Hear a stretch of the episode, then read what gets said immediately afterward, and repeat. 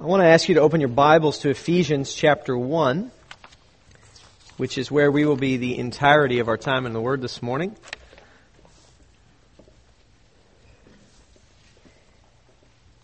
If you are using one of the Bibles that are on the ends of the row uh, and uh, aren't exactly sure what page number that would be or how to get there, there's a table of contents early on. If you find the book of Ephesians, it should be on the first page. So we'll be ready to go and you'll be with us. We began last week uh, our step by step walk through the scriptures God has given us in the book of Ephesians. This letter that the Apostle Paul wrote to the church at Ephesus to encourage them to walk in unity of faith, to hang on to the first love that the Lord had given them. What we saw just in this introduction is the transformative work of the grace of God, where Paul, who had been a violent persecutor of the church, had become an apostle, a messenger of Jesus, a representative, an ambassador for Christ. And these people in Ephesus who had been involved in, in things that would be uh, just mind rattling to us are now called saints and holy ones by the grace of God that God's grace radically shapes and reshapes who we are and our very identity. And we saw that in God's gift of grace and peace. And it's such an amazing depiction of God that, that while we were in opposition to Him, the, the, the, scriptures say in enmity, almost at war is the language of the New Testament, that we were in open opposition and confrontation to God, and that, that rightfully having the ability and power and right to judge and destroy us from the position of strength offers peace to us. And we're going to go further into that as we begin in Ephesians 1 to really, I think, start to plumb the depths of God's grace as Ephesians 1 in this section begins to just list all of the things that God has done for us that God has done in us. Now, I, I want to preface it that way and also tell you that it's unfortunate because Ephesians 1, verses 3 through 14 that we're about to read, are also some of the most heatedly debated passages of Scripture. And, and it's a little frustrating because if you just step away from any debate for a minute, these should be the Scriptures that we celebrate the most. These should be some of the verses that we just can't get over, and rather, these are verses that we end up, that we can't quit fighting about. It, reminds me of, of a kid who gets a go kart on Christmas morning. That instead of hopping in and enjoying it, decides to, to pick an argument uh, uh, with, with the little brother about how exactly the internal combustion engine works. Enjoy the gift. Let's argue about it. And then, you know, little sister comes in because she's a real sweetie and says, well, is it fair that everyone didn't get a go-kart for Christmas this morning? And, and I have a feeling that a loving father at that minute wants to smack his children and say, guys, drive the go-kart. And I have a sense when we begin to jump into Ephesians 1 and it becomes kind of a place of arguments rather than a place of celebration that our God, our Father in heaven is looking at us going, guys, can you just rejoice in this amazing gift you've been given? And, and knowing that, if you're familiar with Ephesians 1, you know why this is an issue. Uh, if you don't, you'll figure it out soon enough, I think. Uh, but but here's here's what I want to do here. We're going to stay in Ephesians 1, 3 through 14. We won't do anything else. I, I don't want to cross-reference and pull, because what happens with this particular passage is if you've got experience reading the Bible, what you'll start doing is connecting dots and cross-referencing to make your case, okay? Of however you take this, and we're going to make our case here, and we're not going to do that. We're, we're going to stick with these words and these verses. Is there value to seeing what other passages say? Absolutely. But the risk of that is that we'll start taking whatever theology we already held and imposing it upon the verses we're about to read, right? And, and just a note, when we read the Bible, if it doesn't regularly confront the assumptions we already hold, we're not reading it rightly. Because every word of the scripture is written to speak truth and good news to ridiculously fallen men and to address our fallen condition, which means it corrects us. Always. So, so we don't want to do that. I, I don't want to, I don't want to jump around from cross references. Additionally to that, after hearing this, I've heard all of the arguments from the other side. You don't have to either email them to me. I've heard them. You can if you want. I'll be in India. So feel free. Um, because we don't want to have an argument. And, and now this, in, in full disclosure, so you know, I have leanings towards what some people would call a Calvinistic view of theology, which means this. I believe that we are incredibly sinful. I believe that we're so sinful, we're so warped by our own sin that we will never pursue God. We won't. We can't. And I believe that because I'm just honestly trying to, trying to look at the Bible and take the plain words of the Bible plainly. Because of that, God in His great grace has chosen to save us as messed up as we are. And we couldn't do anything to grab that, to earn that. Okay? Now, I'm not here to beat that drum. I had to tell you that. Some of you may have known already, and that's okay. But you can, that's not our drum we beat every week. But I think you need to know where I'm coming from, and, and just to be honest about that, none of us who have read these verses don't have an opinion on what they mean. With that said, I want us to pray. I want us to jump into the Word of God together. Father God, we thank you for the words we're about to read and what they mean for us.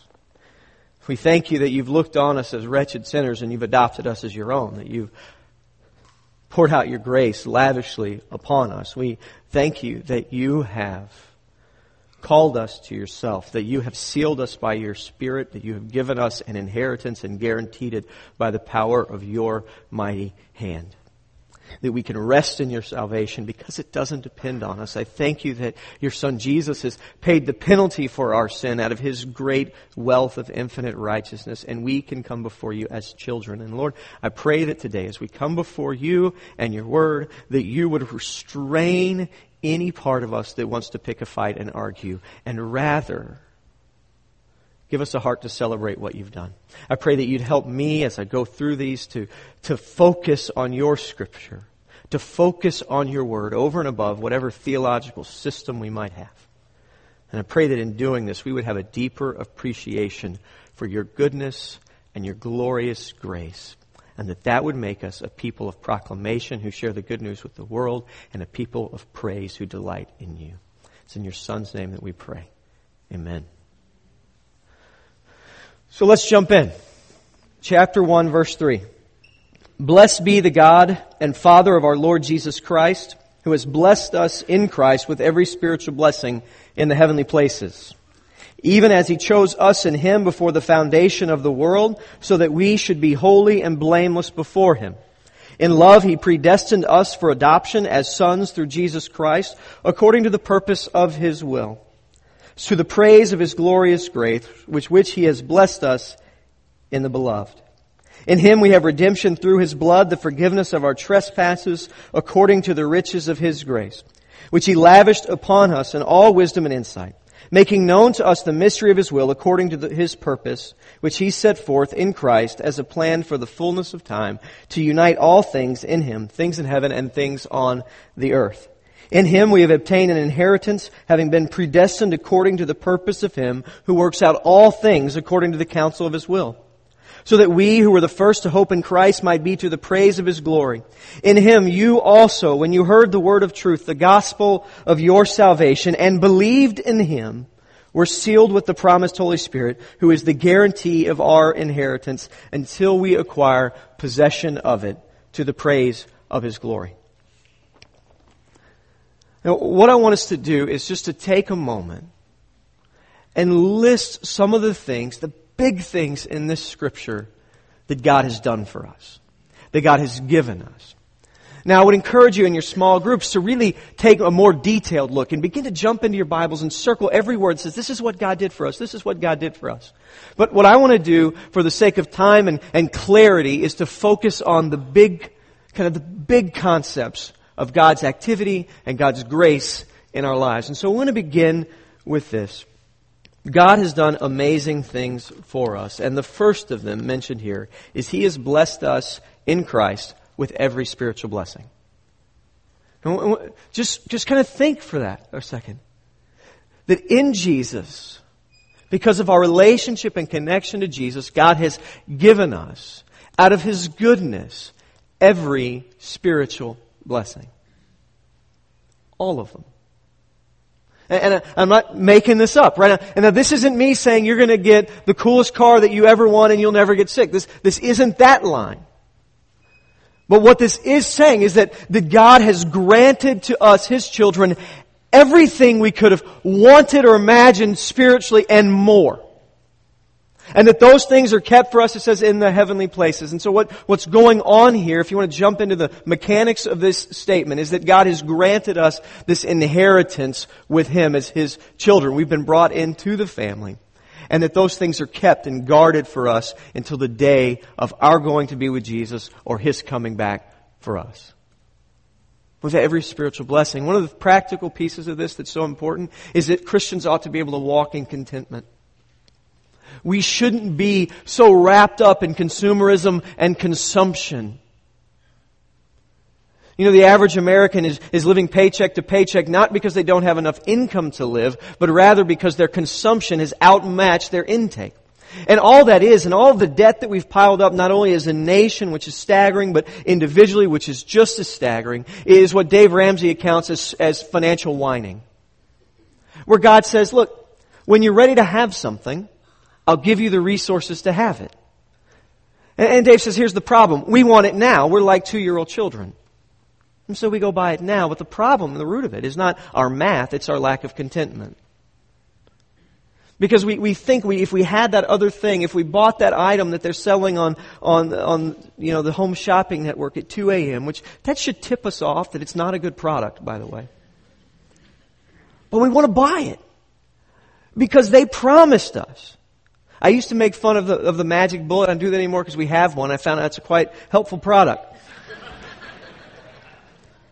my life isn't fixed, but my food processing needs get accomplished a little easier. And I think that's the sell, right? You've got to have this. You need this. And then we buy it and we realize we, it didn't help.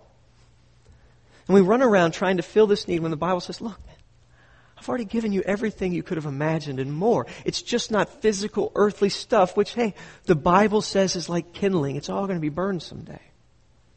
But everything that really matters, you've been given it to abundantly if you're in Christ. And it's kept secure for you. Built into that is this reality that we are one with Jesus which ultimately is the gospel. The good news is not so much that you get a ticket out of hell and into heaven, although that's exciting, but it's that you get, you're one with Jesus. And so all the blessings that are His, we are recipients of, not because we deserve them, but because we're united to Him in faith. Because He has said, that one is mine. The work of the Holy Spirit brings us into Christ where we receive these wonderful gifts and blessings from our Father. Next, I want you to see the scriptures tell us in verse 4 that He chose us in Him before the foundation of the world. This is where it gets tenuous, right? Because the Bible said plainly here that the way we walked into a relationship with Jesus and oneness with Christ was that before the foundations of the world, God chose us to be in Him. Now, uh, uh, again, we could argue about this. And that's why we're not cross referencing, we're not jumping around. This is, this is what it says. It's just plainly what it says. He chose us. And, and this is the exciting part of that. It had nothing to do with us, our behavior or performance. It was prior to us ever doing anything good or bad. It was prior to us doing anything to try to earn God's affection. I know the people who struggle with this the most is interesting to me because as I, as I kind of had these conversations with people, I find that folks that, that grew up outside of the church and outside of Christian homes tend to really embrace this idea much easier than those who did. Because we kind of have this sense, those of us who were raised at least in a religious environment, that even though it was never said, that we were good and that's why we were saved. That's why God loved us. But the Bible says before you'd ever done anything, He chose us in Him before the foundations of the world. And He did it to make us holy and blameless. That's His work in us. The old theologian and preacher, uh, C.H. Spurgeon, said he was glad that God had chosen him before the foundations of the world because if he had waited to get to know them, he most assuredly would not have chosen him. I can resonate with that. The exciting piece of this, guys, is that our salvation, our belonging to Jesus, was not dependent upon us. And that means staying His is also not dependent on us. It's God's grace, power, and might that has redeemed us. He continues to tell us in verse 5 that He predestined us for adoption as sons through Jesus Christ. Now, that word predestined is, again, it's hard. Because, well, what does that word mean, right? That's the first, well, it means predetermined. Determined beforehand. If you want it in Greek, proorizo. Still, predetermined. Marked out beforehand. The Bible says that God, in His great love for us, predetermined to adopt us as sons. Now, I find that we, we look at the imagery of adoption and we're comfortable with that. We like the idea of a father adopting us as an orphan child and lavishing his love on us. That, that is something that we, we tend to celebrate. God is so good to us, but, but we miss how adoption works. Which is parents look at a child and choose them. That's how it works. Is that a parent who wants a child, they, they walk into some, some children's home, some orphanage, maybe, maybe here in the States where we have the foster care thing, where there's some event where you get to meet the kids and, and, and, and their heart is attached to this child. Say, I want that child. We, we've had the joy of, in our family, seeing uh, Alicia's sister in the process of adopting two little boys, a six-year-old and a four-year-old. We can't say their names because they're not hers yet. And, and, and she had a picture of them. She had a picture of the boys. And she and her husband looked and prayed over it. They said, Those are our sons. They're ours. And from that moment, those were her boys. Those were his boys. Now, uh, they, they brought the boys home. They've been in their home a couple months. And you know, one of the things the boys have done? They've disobeyed. They've acted like boys. They've done what boys do. But that hasn't changed anything. And, and, these boys may at some point rebel against mom and dad and say, I wish you weren't my parents. But it doesn't change it. You know why? Because they didn't get to make the choice mom and dad did when they chose to adopt those babies. That's the imagery here. He said, God is this loving Father who looked at us as, as orphans in our squalor, unable to do anything to rectify the situation. Because look, if we could produce parents for ourselves, we would have, but we couldn't. And so He came and He said, You're mine. I'm taking you in to my family. And it's by my predetermined will to do it. Just as Christy and Eric went to that first gathering where they met those boys, determined that they would be their sons. That's the imagery. And, and, see, this is where some of us begin to get this rub because we don't like that. But, but listen, guys, rejoice in that. Rejoice that, that while you were sitting there, orphaned, incapable of making a home and a family for yourself, the God and King of all creation said, This one is mine. And see, some of you will, fight against that, and some of you understand what it's like to never be chosen for anything. And this is good news. God chose you to be His. He adopted us as His sons. And using the word sons, it's not to mean that there weren't sons and daughters, but the language of sonship was implicitly connected to having an inheritance that you received something from your father.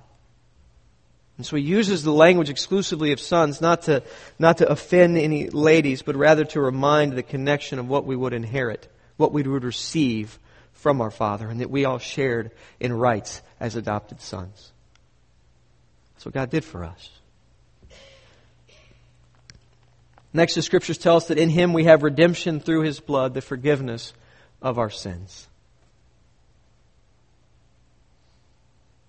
You think about that.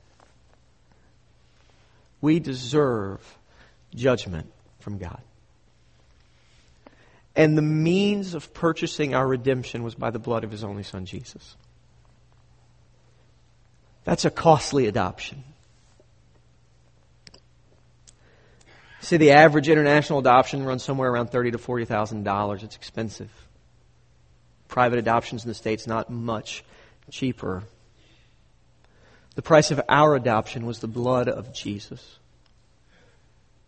He sent his only begotten Son to the cross to take upon himself the full weight and penalty for our sin, so that having been judged and punished where man deserved to be judged and punished, he might forgive sinful men and women like us. He's redeemed us. By the blood of Jesus, He's bought us out of our judgment. He's forgiven us. Not only has He forgiven us, He's redeemed. He carries with it this concept of being cleansed, of being washed clean. So not only freed from, from the penalty of our sin, but also the guilt and shame so much so that the scripture is going to say it's like being born again. There's a new life. We don't even account you the same way the world did because you're a new creation in Jesus. I want you to think about this. He didn't just declare not guilty. He, he took all those stains and filth from our sin and he washed it away. The Bible says so we be white as snow. We've been fully, entirely redeemed so that the guilt of our sin, the shame that is brought, is gone. Now we may hang on to it.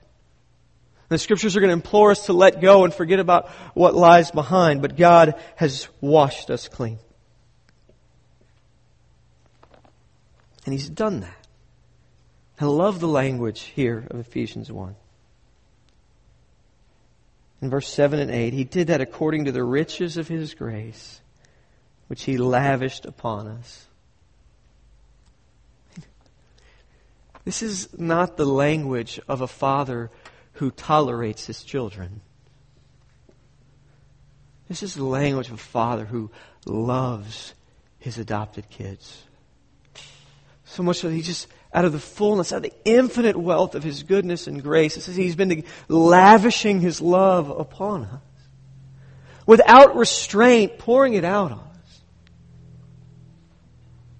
That's the heart of a father to give to his children good things and to give them to him in abundance.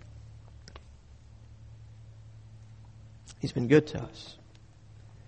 Additionally, the scriptures tell us that we've obtained an inheritance. Having been brought into the family, adopted, we now walk in an inheritance from our Father. The New Testament will remind us that if we walk with Jesus, we'll also reign with Him. So Jesus, who receives all the promises of the covenants, entire reign over all creation when he returns in its fullness, reigning from heaven at this day, that as his brothers in the sense of this language, we would be co-heirs with him and walk in his inheritance, so that if we walk with him, we will reign with him. We've been given everything we could imagine and more in Jesus. So God is our Father, and we share in the inheritance of Jesus, and He did this according to His will, which He works out perfectly. Did you notice that? According to His will. I mean, there's no question of whether or not will happen. He made known the mystery of His will according to the purpose which He set forth in Christ. And it says that He works out all things according to the counsel of His will. God has chosen to love and redeem us, and nothing can stay His hand. Because he works out everything according to the counsel of his will. Nothing gets past him. And this God has been good to us, and he's granted us an inheritance. Now, if you're like me, you recognize quickly that you could foul this whole thing up. We're just wrecks. And this is where the promise of inheritance in the future begins to be something we're willing to trade in for comfort in the present. That's where we begin to get discontented with the blessings God has given us because we don't see them, we don't feel them all right now. They're an inheritance. That's something that comes later that are stored up for us in the heavenly places where Christ is seated. But I want you to see the final words of these verses because it begins to give us a clear picture of His love for us. That not only has He given us these things, He's done it. He says, In Him, when you heard the word of truth, the gospel of your salvation, and believed in Him, look what He did for us. You were sealed with the promised Holy Spirit, who is the guarantee of our inheritance until we acquire the possession of it. So by the Holy Spirit, we have been sealed for the day of salvation and receipt of our inheritance. What this means is that the Spirit holds us in the hands of God. And we sang that this morning about His hold on us being unbreakable. That the work of the Spirit of God is to maintain our relationship and connection to Jesus so that we continue to walk with Him. So our faithfulness is ultimately not a result of our effort, although we're cooperative in it. It's the result of the Spirit of God working in us, sealing us, holding us into the day that we receive our inheritance. And just as we entered into the family by the will of God, we remain in the family and receive the blessings of the inheritance of the family by the will of God and His power not our own. We've been sealed with the Spirit. Now's when it gets difficult because we want to start talking about mechanics, like how did this work? Because I, I just read very plainly that God chose us, but it felt like when I became a Christian that I chose God. And so, did, did He choose me or did I choose Him? And I would say yes. And here's the problem before we get into the mechanics of how, I think it's important to talk about why. Why did God do this? He wasn't obliged to. We had no expectation of it reasonably. Why is God so generous to us? This passage clues us in on that. If you look at chapter 1 verse 6, you begin to see God's motivation in this. He did this, watch, to the praise of His glorious grace if you look at verse 12, so that we were the first to hope in Christ might be to the praise of His glory. Again in verse 14, He's the guarantee of our inheritance until we acquire possession of it to the praise of His glory. That the intention, that the motive in God choosing us, God redeeming us, God adopting us, God wiping away our sin is to draw to Him a people passionate for His glory. A people who are worshipers, committed to Him. So God's intention is blessing in blessing us is, is so that He would take those that are unreasonable to expect would have been the redeemed, do something amazing in their lives so that the world would see the majesty of His power and might in redemption. It's the story of Israel. Why, why does he call out this small nation that's enslaved to the most significant world superpower in the ancient world? So that when they defied him and he crushed Egypt, the nations would know of his might. And Israel, as a recipient of his grace, would know of the Father who adopted them and who loved them so much that he ripped open oceans and drowned armies so that we would remember that our God has saved us with a mighty hand. That's why we, there's no place for pride in this. Is the point of this is that we're all so messed up, we're not going to turn to Him. And He's so good to us that He saves us. So that when we experience redemption, it's not because we were smart and we chose it, but rather because God's good and we have no other answer. If you were to ask me today, Skeet, why did God save you? Uh, humanly, there's just no reason. There's no reason, but what I, what I can tell you is that when I go back to my hometown, I'm not the guy that left there at 17.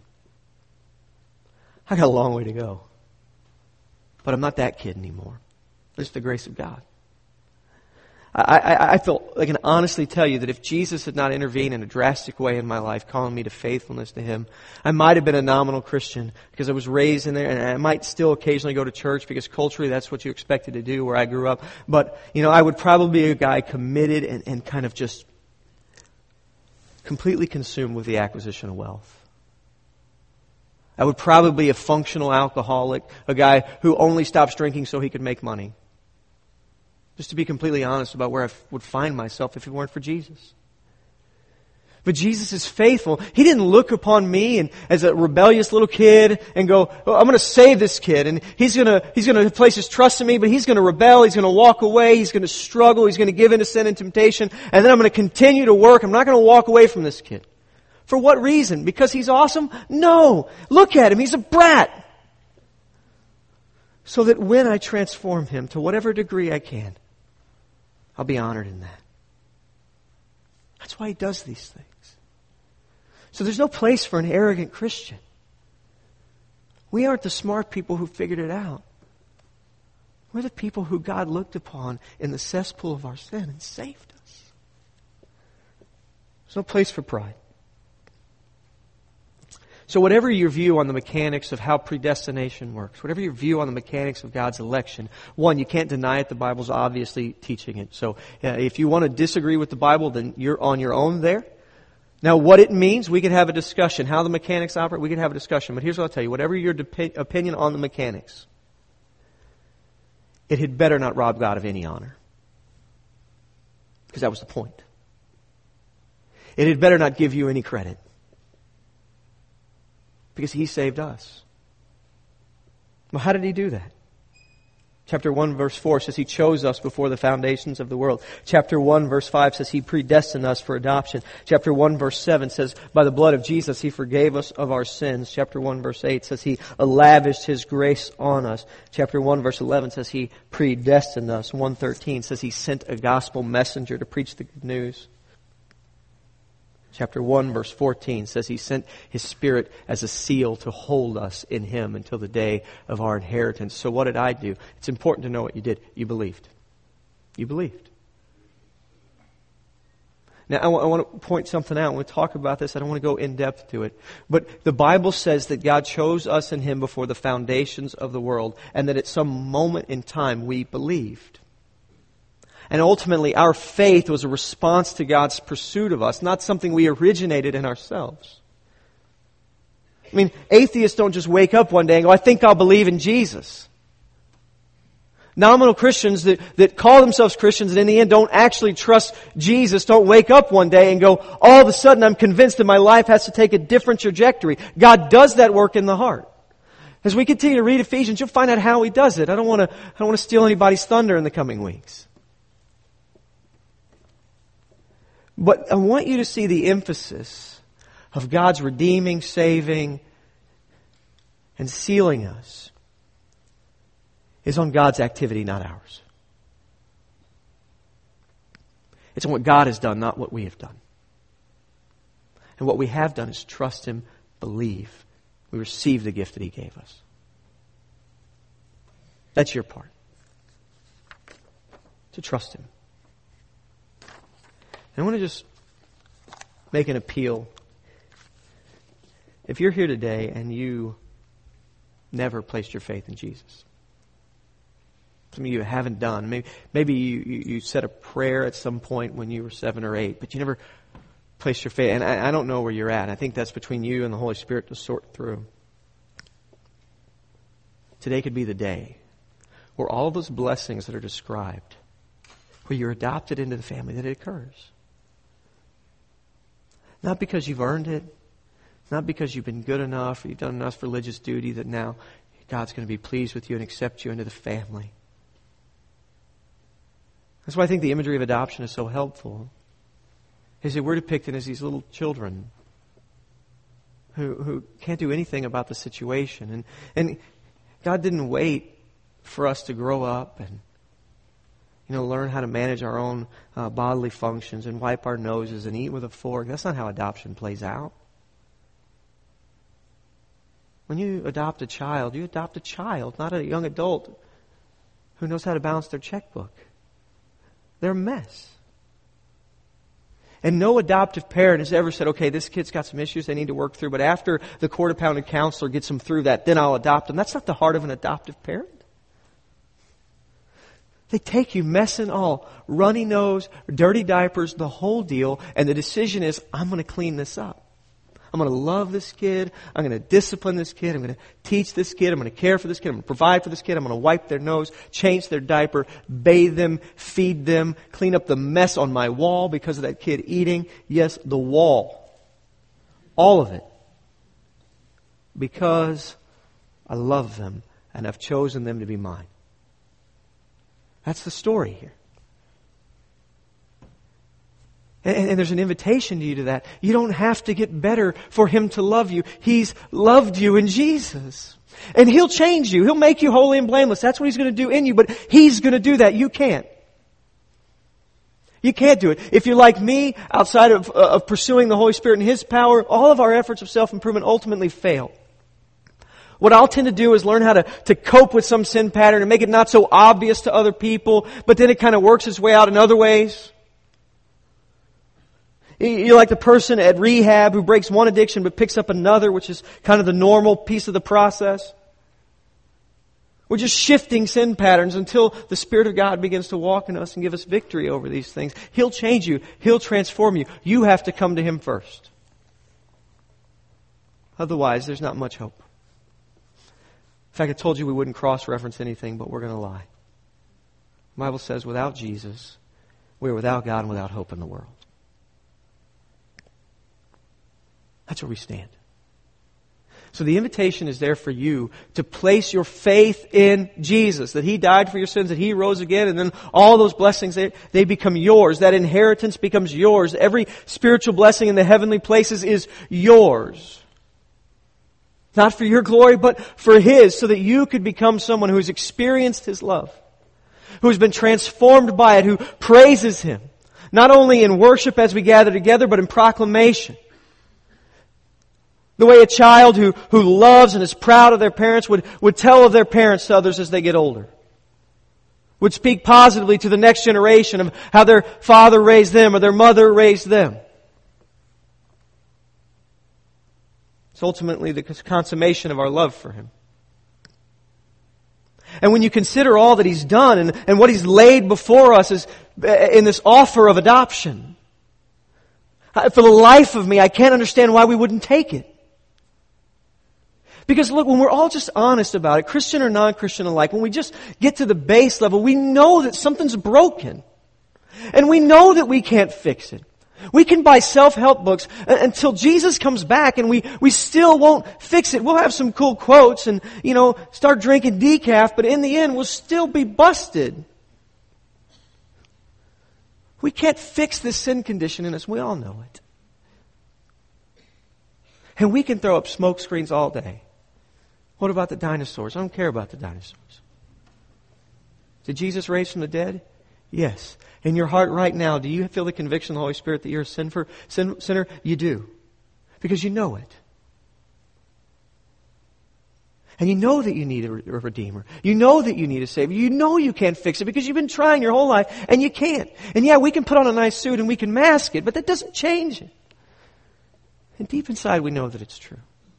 We know that what the Bible says about us as being sinful and incapable of fixing it is true because we've been trying our whole lives to fix it. You need a Savior. And Jesus is your only hope. And there is a God, and He loves you, and He sent His Son to die for you, and He's longing to make you His own. And I believe the fact that you're here today, even, is evidence of His call on your life. You notice that's what he did. He sent someone to, to proclaim the good news, and then you heard it and you believed it. So if you're here today, uh, two of the three things have happened. You've heard the gospel that Jesus died for your sins and rose again. It's been preached to you. You've probably heard it before. You've taken that in. Now the question is, will you believe him? And if you're a Christian here today and you have the inclination to want to get into the arguments over what all these things mean, can I just ask you for the next 72 hours to press pause on that? And every time you want to um, maybe bring up this topic for, for one of debate, rather than that, go through that list of things that God has done for us and rejoice in them. Rejoice in them. Because it's amazing. And however you want to work out the mechanics, the point is this God did this for His glory. I didn't do this. It's a gift that I received, and I'm gracious. And when that kind of humility begins to walk into our souls, it begins to set the table for what God wants to do in the rest of our lives. When we understand how broken we are and how generous God is, we become more generous we become more gracious. We learn to walk in humility. And it's a learning process, I know, and sometimes the curve is steep. I can attest to that. But that's what He's going to do in us.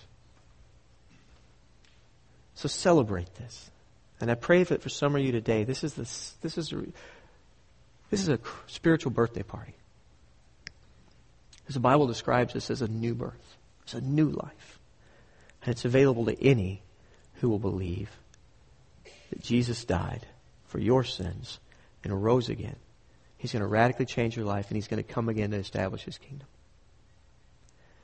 We're going to pray. We're going to have a time of worship.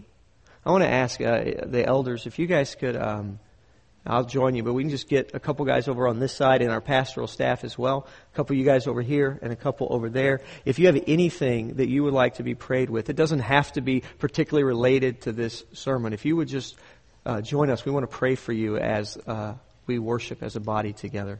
Let's pray. Father God, we thank you for your goodness to us. We thank you for the infinite grace and love that you've lavished on us, adopting us and making us your own. Lord, I pray that you'd be honored this morning as we worship you. Lord, I pray that you would be at work drawing men and women to yourself. That we'd get to celebrate the birth of, of someone passing from death to life and as they begin this new life. Cleansed from their sin, forgiven from its penalty, washed from its shame and guilt, welcomed into the family, given an inheritance that you have sealed for them by your Holy Spirit that contains every spiritual blessing. I pray that we would get to see that today. And that we'd celebrate that today rightly, passionately rejoicing in you, our King, Redeemer, and God. We pray this by your Spirit. In the name of your Son, Jesus. Amen.